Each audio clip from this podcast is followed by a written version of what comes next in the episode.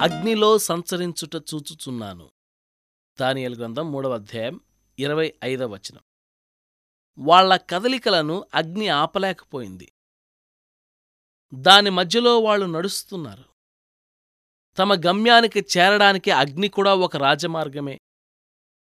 క్రీస్తు బోధలోని ఒక ఆదరణ ఏమిటంటే ఆయన దుఃఖం నుండి విడుదల ఇస్తాననలేదు దుఃఖం ద్వారా విడుదల ఇస్తానన్నాడు.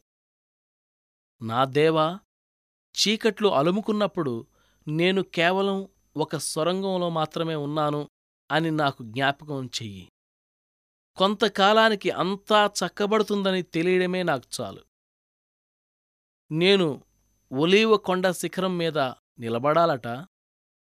పునరుత్థానపు మహిమలో పాలు పొందాలట. కాని ప్రీతండ్రి ఆ శిఖరానికి నేను ఎక్కి వెళ్ళడానికి కల్వరిదారి కావాలి.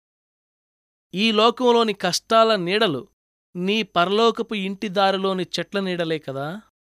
తండ్రి నీ ఇల్లు కొండమీద ఉంది. కష్టపడి నేనా కొండపైకి ఎగబ్రాకక తప్పదు. నేను అగ్నిజ్వాల మధ్యలో నడిస్తే నన్ను ఏ దుఃఖమూ అంటదు. దారి కరుకుగా ఉంది. చాలా దూరం పైకెక్కిపోవాలి. పూలు కాదు ముళ్ళున్న దారి. ఆకాశం మబ్బులు పట్టింది.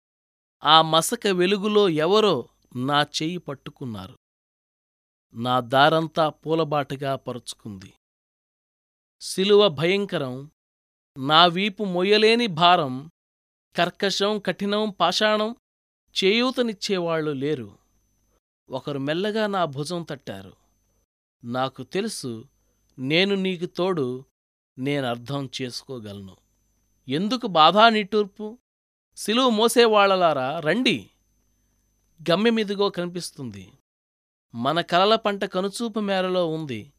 మనం వేసే ప్రతి అడుగు వేద్దాం ప్రభు సన్నిధిలో.